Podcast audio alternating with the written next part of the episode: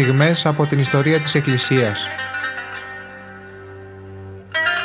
Με τον Αρχιμανδρίτη, πατέρα Ιάκωβο Κανάκη. Πρωτοσύγγελο της Ιεράς Μητροπόλεως Γόρτινος και Μεγαλοπόλεως.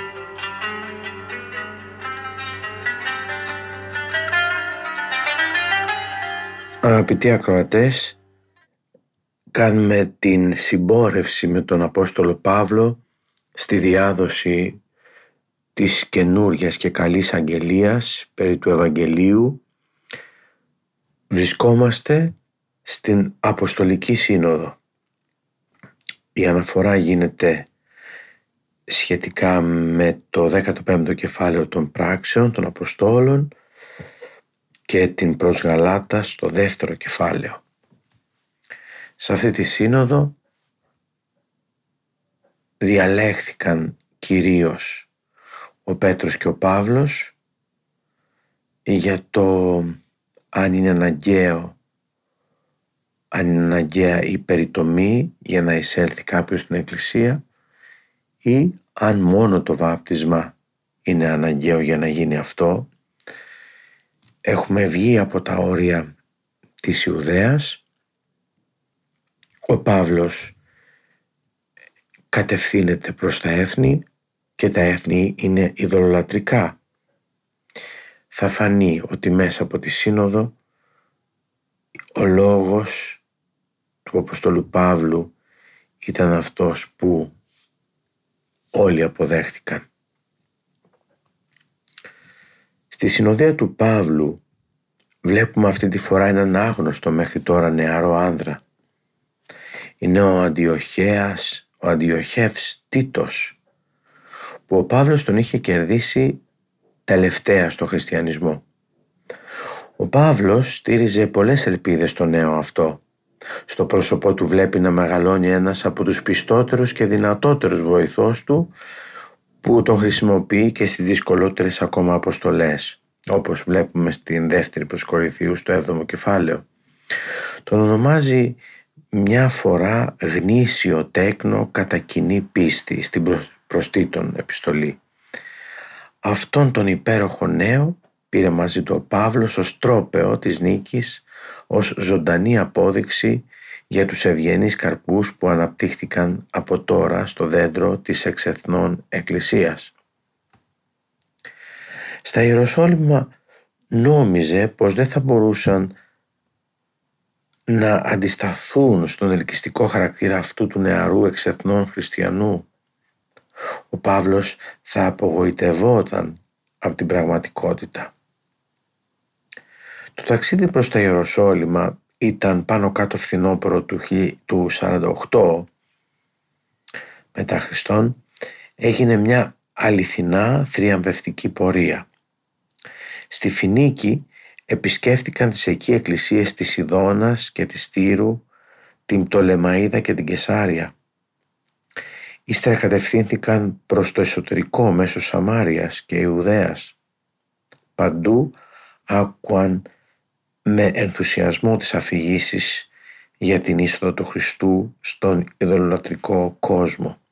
Έτσι ο Παύλος ύστερα από εβδομάδες έφτασε τέλος στα Ιεροσόλυμα.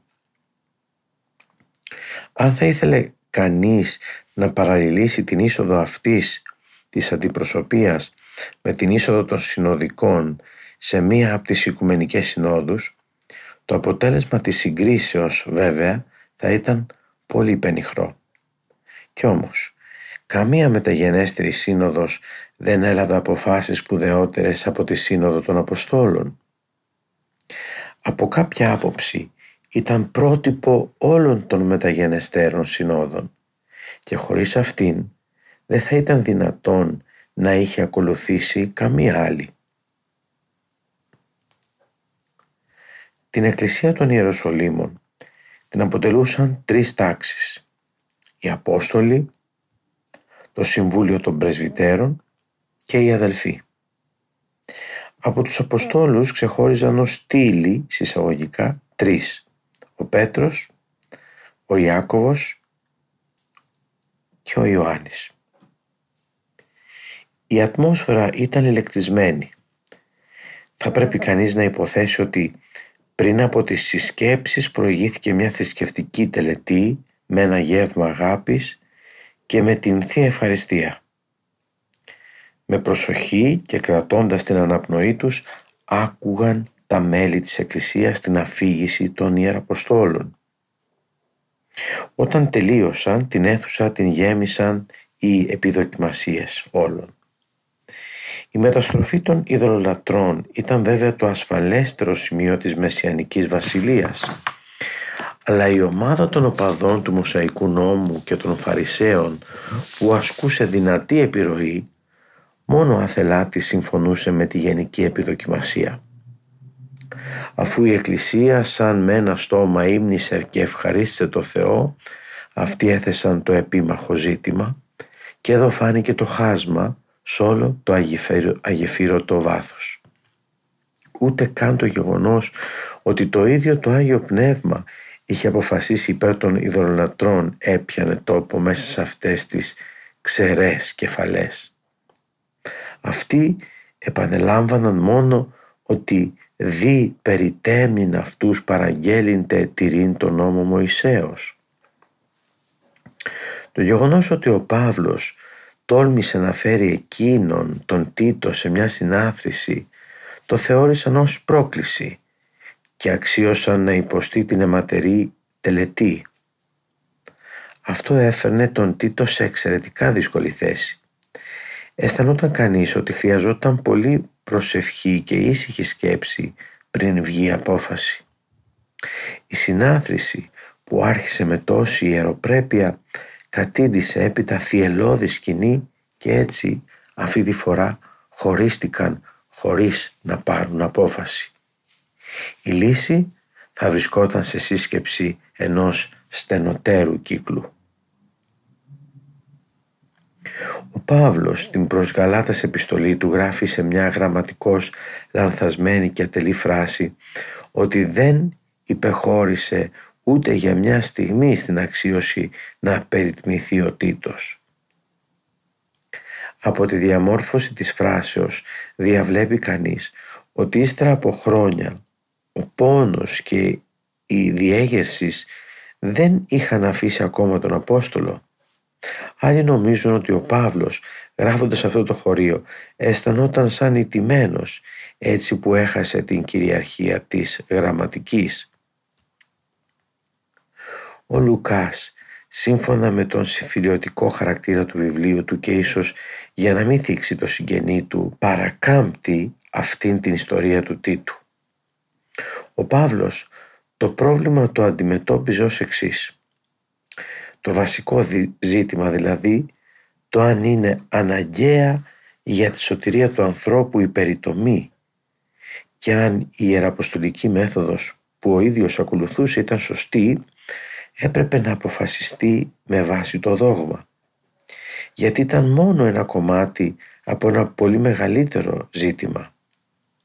Το αν η σωτηρία προέρχεται μόνο από τη χάρη του Χριστού.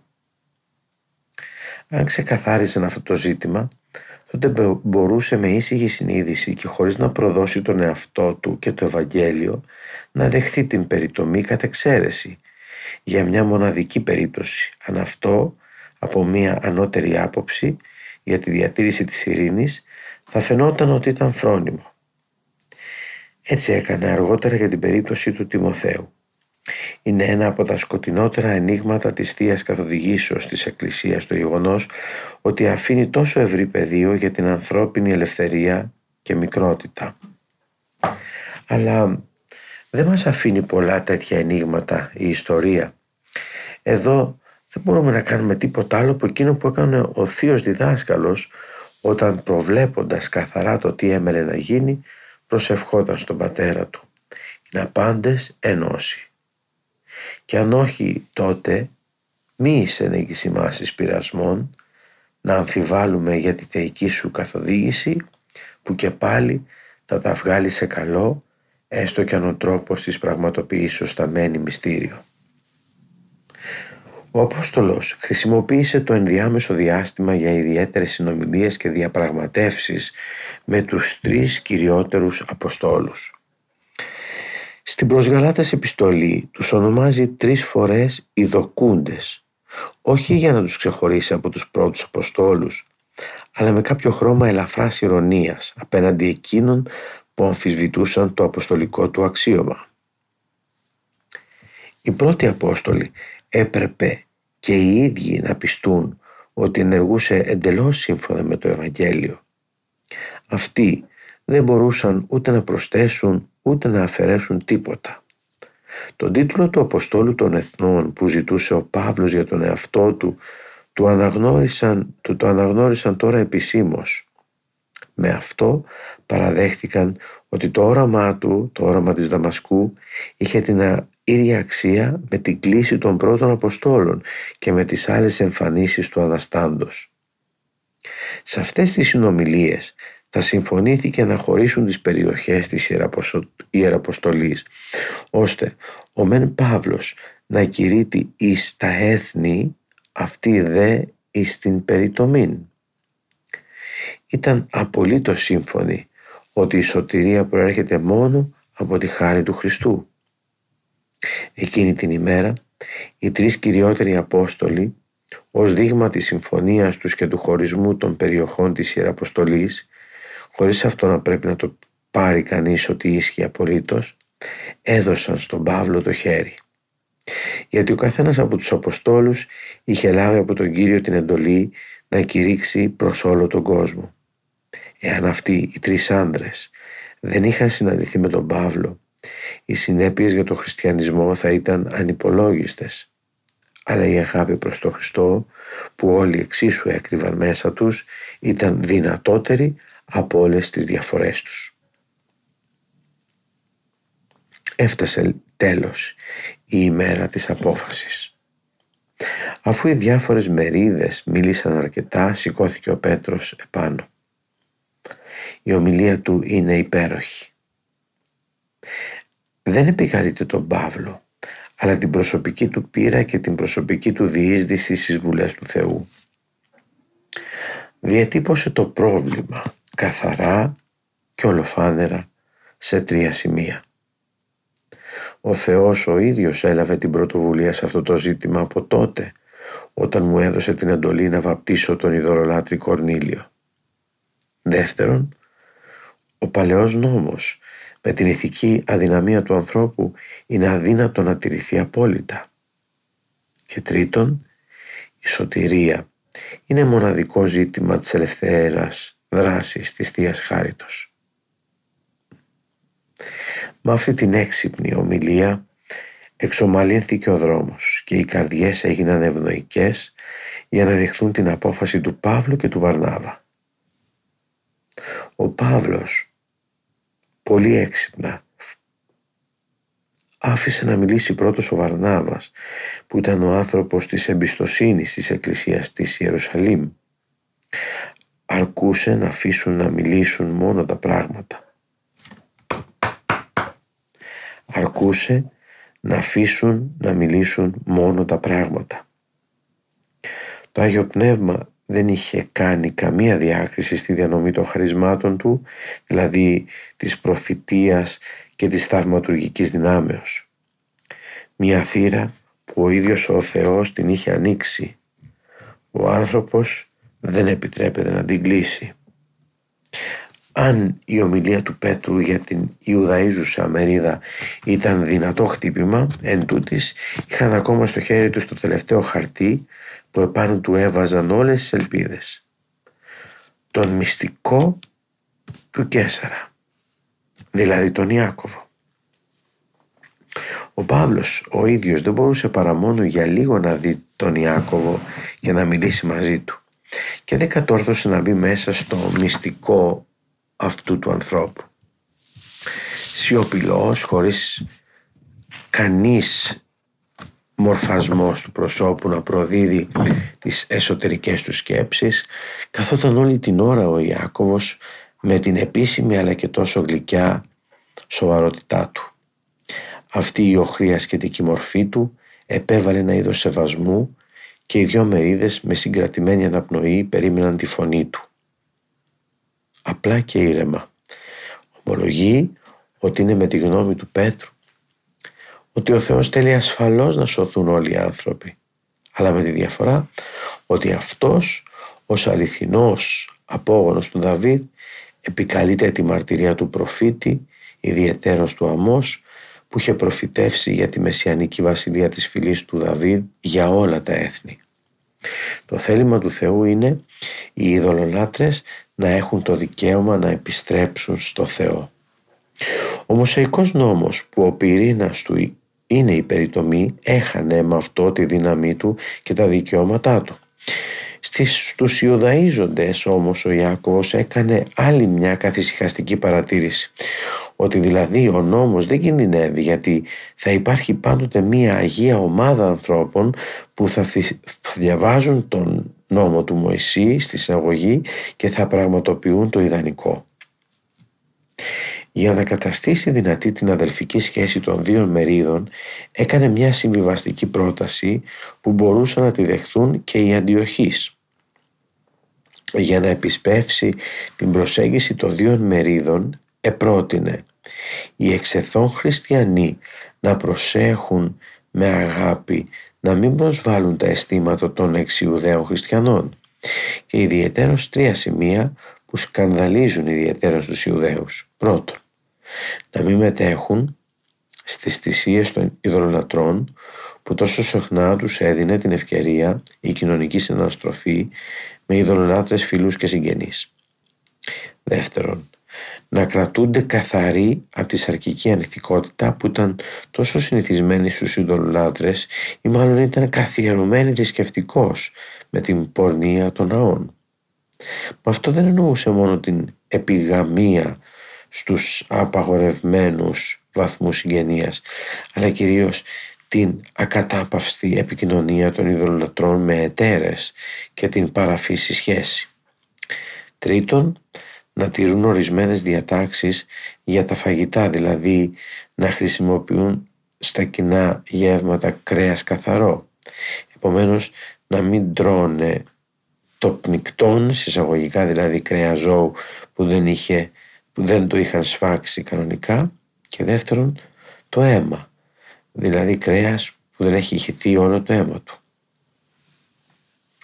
Η αποστροφή που ένιωθαν για την αιματοφαγία ήταν χαρακτηριστικό των σημαντικών φυλών εδώ και χιλιάδες χρόνια που ως βάση είχε την ιδέα ότι μέσα στο αίμα βρίσκεται μια μυστηριώδης δύναμη, δηλαδή η ίδια η ψυχή. Πολλοί πίστευαν ότι οι δαίμονες είχαν μια ιδιαίτερη λεμαργία για το αίμα και είχαν το φόβο μήπως ενώ θα έτρωγαν κρέας που δεν είχε χυθεί όλο το αίμα του καταπιούν μαζί και κανέναν δαίμονα. Στο έργο το βλέπουμε αυτού του Οριγένη κατά του Κέλσου. Και η αποστροφή προς το κρέας ορισμένων ζώων ήταν διαδεδομένη σε πολλούς λαούς. Είναι χαρακτηριστικό ότι ακόμα και ένας δυνατός άνθρωπος δεν μπορεί να απαλλαγεί από τέτοια αισθήματα και προκαταλήψεις της ευρωχριστιανικής εποχής. Υπήρξαν σοβαρές αμφιβολίες για το αφελές έθιμο των αρχαίων Γερμανών παρόλο που ο ίδιος ήταν Γερμανός ο Βονιφάτιος, ο Άγιος Βονιφάτιος αν επιτρεπόταν να τρώει κανείς το κρέας ή και το ξύγκι από τα άλογα πελαργούς και κουρούνες και γι' αυτό ζήτησα τη γνώμη της Ρώμης. Αυτή η απαγόρευση των φαγητών δεν ήταν μικρό βάρος. Έτσι αποκλειόταν κάθε κρέας της αγοράς και μόνο από τον Εβραίο κρεοπόλη ή αν αυτός δεν ήθελε να πουλήσει στους χριστιανούς θα έπρεπε να έχουν δικά τους. Θα μπορούσε κανείς να ψωνίσει το κρέας του. Γιατί στην αγορά δεν μπορούσε κανείς να διακρίνει το κρέας των ζώων που είχαν προσφερθεί ως θυσία από τα άλλα κρέατα. Η απαγόρευση κάθε αυτή ήταν αυλαβής και από αγάπη προς τους αδυνάτους στη πίστη όπως λέει ο Παύλος στην προς Έτσι μπορούσε να γίνει δεκτή. Ο Παύλος που όλους τους εξωτερικούς τύπους και κάθε τι που δεν ανήκε στον κόσμο της ψυχής και της συνείδησης το θεωρούσε ασήμαντο, ο ίδιος προσωπικός ήταν έτοιμος να δεχτεί να ζήσει για πάντα ως χορτοφάγος, φτάνει να μπορούσε έτσι να κερδίσει μια ψυχή ή να την προφυλάξει από το σκανδαλισμό. Η συμβιβαστική πρόταση, ύστερα από πολλή αφιταλάντευση, έγινε δεκτή. Αν έδωσε και ο Παύλος επισήμως τη συγκατάθεσή του, δεν συμπεραίνεται αυτό από το κείμενο. Είναι χαρακτηριστικό ότι το διάταγμα των Αποστόλων ποτέ δεν το αναφέρει στις επιστολές του, ούτε ακόμα και στη διδασκαλία του για το κρέας των θυσιών στην πρώτη προς Κορινθίους. Οι Απόστολοι ήξεραν τον τρόπο για να εξυψώσουν τη συζήτηση από την ταπεινότητα της ανθρώπινης στενοκαρδοσύνης σε ένα υψηλότερο επίπεδο όπου μπορεί να ενεργήσει το Άγιο Πνεύμα. Το αίσθημα αυτό ότι οδηγούντο άνωθεν ήταν πολύ ισχυρό και εκφράζεται στην επιστολή προς την κοινότητα της Αντιοχίας με τις λέξεις «Έδοξε το Αγίο Πνεύματι και ημίν». Τα τέσσερα πρώτα χαρακτηριστικά της Εκκλησίας φανερώθηκαν με υπέροχο τρόπο. Με την άνεφόρον παραδοχή των ειδωλολατρών από τους Αποστόλους, η Εκκλησία δέχτηκε ότι είναι καθολική και αποστολική, ενώ με την εποχή από την ειδωλολατρία και τη χαλιναγώγηση της γενετήσης ζωής έβαλε γύρω από το μέτωπό της το φωτεινό στεφάνι της αγιότητας. Ο δεσμός της ενότητας και της αγάπης έπρεπε να εκδηλωθεί με την υποχρέωση των πλουσιωτέρων αδελφών, των νέων εκκλησιών, να στέλνουν το φόρο της αγάπης στους φτωχούς αδελφούς τους της μητέρας εκκλησίας στα Ιεροσόλυμα. Ο Παύλος που με τον διωγμό του είχε κάποτε και αυτό συντελέσει στην οικονομική κατάρρευση της μητέρας εκκλησίας ήταν μέσα του ευχαριστημένος που με αυτόν τον τρόπο μπορούσε να το επανορθώσει Γι' αυτό η λογία των Ιεροσολύμων παίζει ένα τέτοιο ρόλο στις επιστολές, στις επιστολές του Παύλου. Η όλη διεξαγωγή της Συνόδου ήταν παραδειγματική για το πώς συμπλέκονται μαζί το θείο στοιχείο και το ανθρώπινο στοιχείο. Με την ανθρώπινη δυναμικότητα πρέπει πάντα να προχωρεί η εξέλιξη μέσα στην Εκκλησία, με τη θεϊκή σταθερότητα πρέπει να διατηρείται η οργανική της ενότητα και η συνοχή της προς τη θεία της προέλευση. Η απόφαση της Συνόδου διαβιβάστη στην Αντιόχεια με ένα αποστολικό γράμμα που το έστειλαν με δύο απεσταλμένους και με μια μεγάλη συνοδεία που κατά τη συνήθεια των κατοίκων της Ανατολής συνόδευσαν τον Παύλο, τον Βαρνάβα και τον Τίτο. Και με την εκλογή των δύο απεσταλμένων εκφράζεται η φρεσκοδεμένη ενότητα της Εκκλησίας. Ο Ιούδας Βαρσαβάς από τα Ιεροσόλυμα, ένας από τους χριστιανούς των πρώτων ημερών, πιθανώς ο αδελφός του Ιωσήφ του Βαρσαβά και επομένως μέλος της οικογένειας που είχε γνωριστεί με τον Ιησού, και ο Σίλας ή ο Σιλουανό, ή Σιλουανός, ένας ελληνιστής Ιουδαίος της Δεσποράς, όπως ο Παύλος, με ένα Ιουδαϊκό και ένα Ρωμαϊκό όνομα και με τη Ρωμαϊκή Ιθαγένεια. Είχαν και οι δύο το προφητικό χάρισμα.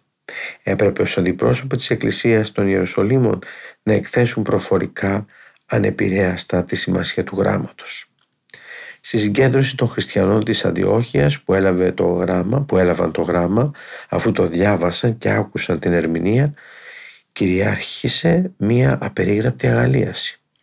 Ο Ιούδας και ο Σίλας δεν πρόφθαιναν στις διάφορες συγκεντρώσεις να διηγούνται για την εντύπωση που έκαναν στους πρώτους Αποστόλους τα αποτελέσματα της Ιεραποστολής του Παύλου και του Βαρνάβα και για την εξαιρετική νίκη που πέτυχαν. Ο Ιούδας ξαναγύρισε στα Ιεροσόλυμα. Ο Σίλας όμως, όπως άλλοτε και ο Βαρνάβας, γοητεύτηκε από την ελεύθερη και υπέροχη ιεραποστολική πόλη με τη δυνατή της ατμόσφαιρα και την υψηλή της έξαρση.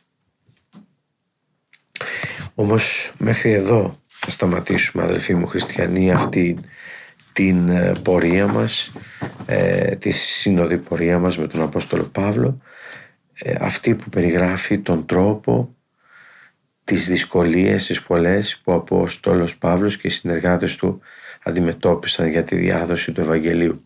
Θα τα πούμε την επόμενη, στην επόμενη εκπομπή που θα δούμε και μία μοιραία μέρα στην Αντιόχεια.